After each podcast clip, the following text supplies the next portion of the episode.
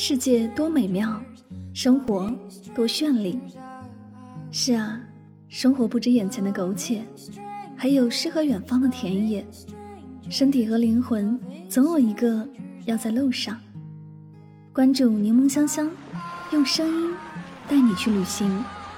世界那么大，戴上耳机，我们一起去看看。啦啦啦啦啦，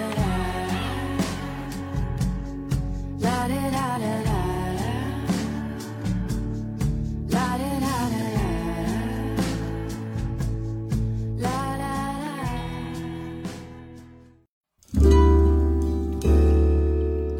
世界那么大，我想去看看。欢迎收听戴上耳朵去旅行，我是主播柠檬香香。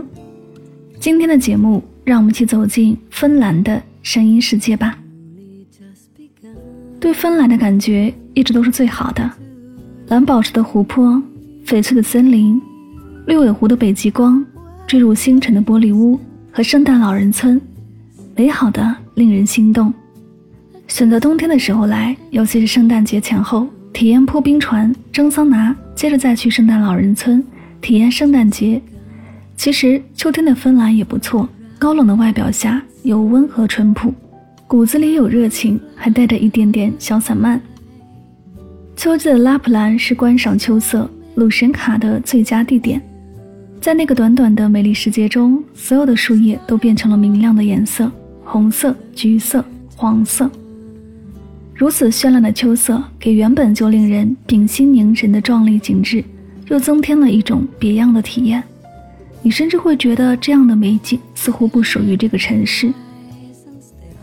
赫尔辛基是芬兰的首都，位于波兰的海芬兰湾北部沿海的一个半岛上，三面环水。波兰的海滋润养育了这座滨海城市，使这座港湾城市无论是在艳阳炎炎的夏日，还是白雪皑皑的冬季，总是显得美丽洁净，因此获得波罗的海的女儿的美称。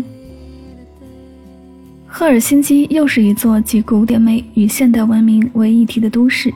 它既有欧洲古城的浪漫情调，又不失国际大都市的一个韵味，同时它又是一座都市建筑与自然风光巧妙结合在一起的花园城市。波罗的海的女儿雕像，又叫做阿曼达铜像，位于芬兰赫尔辛基露天市场的花市旁，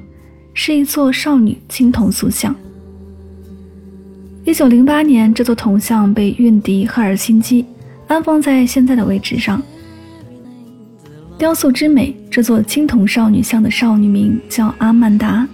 她被4头海狮环绕在喷泉之中，她一手托腮，静静地凝视着芬兰湾，所以人们亲切地称她为波罗的海的女儿。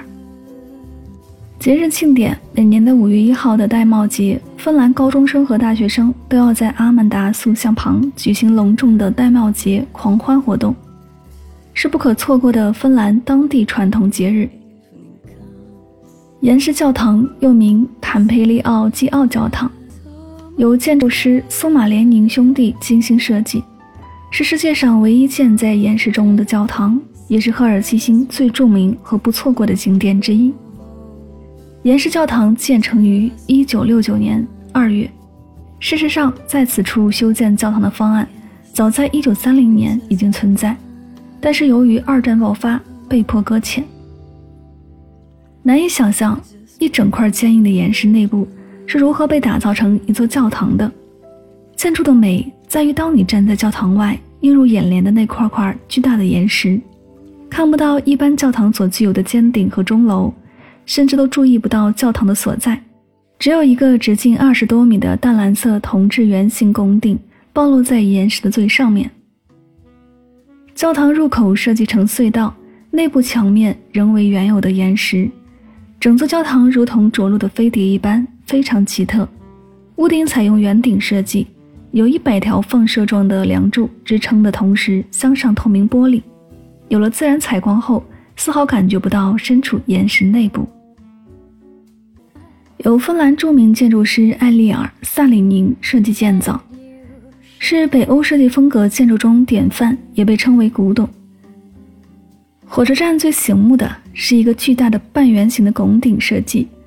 古老的砖墙让这座大型建筑充满了年代感，芬兰堡是瑞典人于1748年开始建造的防御工事，用于防御当时俄国人的入侵。芬兰堡博物馆坐落于芬兰堡，馆内详尽介绍了城堡历史及其建筑工事。芬兰堡博物馆一层展示了芬兰堡260年的修建历史，二楼则展示了芬兰堡的原貌，也有临时的展出在二楼进行。馆内的展出包括有各种大炮、船只、图片、兵器、弹药等。最具特色的展览是一艘芬兰最古老的船只，长约 6.5 米，据推测制作于18世纪中期。赫尔辛基露天市集广场在码头旁边，附近非常的热闹，公车都有到达，交通非常的方便，每天都有很多商贩聚集在这里。小摊贩卖一些新鲜的水果，露天的餐厅提供简单的餐饮，还有芬兰生产的特产，比如说狐皮、貂皮、驯鹿皮，各种皮毛制作的大衣、帽子、围巾等等。芬兰的物价非常的贵，所以这里的餐饮相对之下就显得比较便宜。西贝柳斯纪念碑是芬兰人最引以为豪的雕塑作品，纪念碑由600余根银白色不锈钢管组成，酷似一架巨型的管风琴，成为伟大的民族音乐家不朽作品的象征。每当海风吹过，气流穿过钢管，发出时而高亢时而低沉的风鸣时，仿佛是大自然在无休止的为纪念这座音乐家而演奏着永恒的乐章。巨大的西贝柳斯金属头像嵌在一旁的赤色岩石上，生动地再现了这位伟大的作曲家英姿勃勃的形象。这座充满浪漫色彩的纪念碑是芬兰著名的女雕塑家希尔图宁花费了6年的心血，于1967年西贝柳斯逝世10周年之际完成的杰作。她的小型复制品被作为国礼送到联合国大厦永久展出。地处北极圈旁的芬兰拉普兰首府罗瓦涅米是圣诞老人的居住地，在这里你会看到圣诞老人游客中心、圣诞乐园游乐场和圣诞老人村。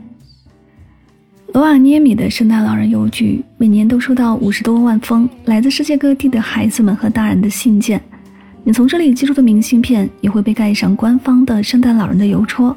还可以安排在圣诞节投递。在圣诞老人村，圣诞老人的本尊会在备受瞩目的洞穴里接待游客。健谈的圣诞老人通晓各国语言，擅长与孩子们和大人们聊天。简而言之，这是让你脑海中一切关于圣诞的幻想成真的地方。这里的其他游览内容包括乘坐驯鹿、拉雪橇、参观圣诞老人洞和雪橇公园，以及观赏冰雕和各种不同的圣诞展览。北极圈横跨拉普兰，这里一年中有200天被冰雪覆盖。独特的极地风光和民族风情使其成为芬兰热门的旅游胜地。芬兰的官方语言是芬兰语和瑞典语，大多数芬兰人都会说英语，所以会英语去芬兰旅游问题不大。芬兰用欧元，出国前可以换好欧元，小面值一点的不然可能找不开。大部分地方可以用信用卡，还有一些地方会用支付宝。当地的物价比较高，超过国内1线城市。去芬兰旅行最好的季节有2个选择，一个是夏天，另一个是冬天。夏天是6、7、8、3个月，平均温度不超过28度。芬兰夏天有极昼效应，光照时间长，气候凉爽。冬天去会有一些特色的项目，比如冰潜水、滑雪、狗拉雪橇，还能看到美丽的极光。芬兰博物馆门票还包含一个25分钟的小短片，以介绍芬兰堡的历史。短片半小时播放一次，播放的语言有9种，分别是芬兰语、瑞典语、英语、德语、法语、俄语、日语、西班牙语和中文。游客可以用耳机根据自己的语言背景。芬兰没有给小费的传统，餐厅和出租车的价格里面包含了服务费，如果你对服务特别满意，也可以给一些。芬兰人热衷于蒸桑拿，就像火锅对于重庆人那样，没有什么是1次桑拿不能解决的，如果有那就2次。去芬兰旅行，桑拿也是一个很有意思的体验项目。芬兰以拥有星罗棋布的湖泊而闻名于世，所以在这里吃上新鲜的鱼肉并非难事。在芬兰人民的餐桌中，最常见的河鱼估计是鲑鱼了。对于鲑鱼的烹饪方式不尽其数，但是最受芬兰人喜欢的还是熏鲑鱼。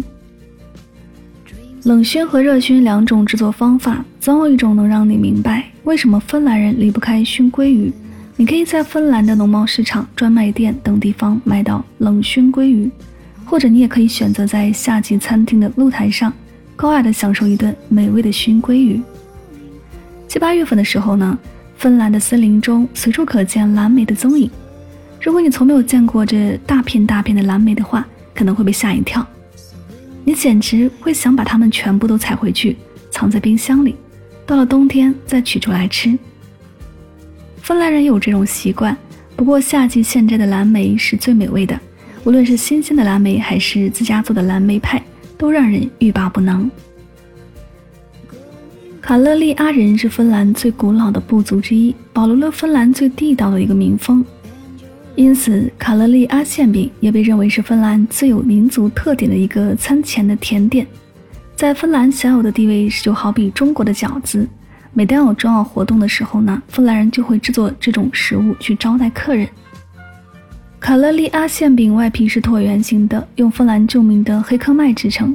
在上面填上土豆泥或大米做它的一个馅儿。这种大米需要用牛奶煮熟，吃起来比普通的大米要香醇很多。在芬兰这个世界上最富裕的国家，安静是它的特质，腼腆并非社交缺陷，谦虚和平得到了特别的重视，而物质有更重要的一些意义。芬兰的设计美学就像北欧的一个白雪冰原与森林湖水一般清澈透明，凛冽纯粹，无论是衣着、饮食、居家还是工作，他们的审美的高级且严格。你可能想不到这里是手工艺品和古董的天堂，色彩缤纷的手织地毯是非常典型的芬兰手工艺品。1年1度在老马老城举办的雷斯周算得上是这里最有名的手工艺品活动了，手工爱好者可不能错过。在芬兰西部和南部海岸有许多岛屿，做一个小木屋，享受和自己独处的时光，这一刻你会开始享受孤独。四周也没有很多人，可以很专注，也不着急和慌张，感觉很自由。好了，以上就是今天的所有内容。我们不刻意推荐旅行的目的地，而是以声音的形式带你漫游这个世界。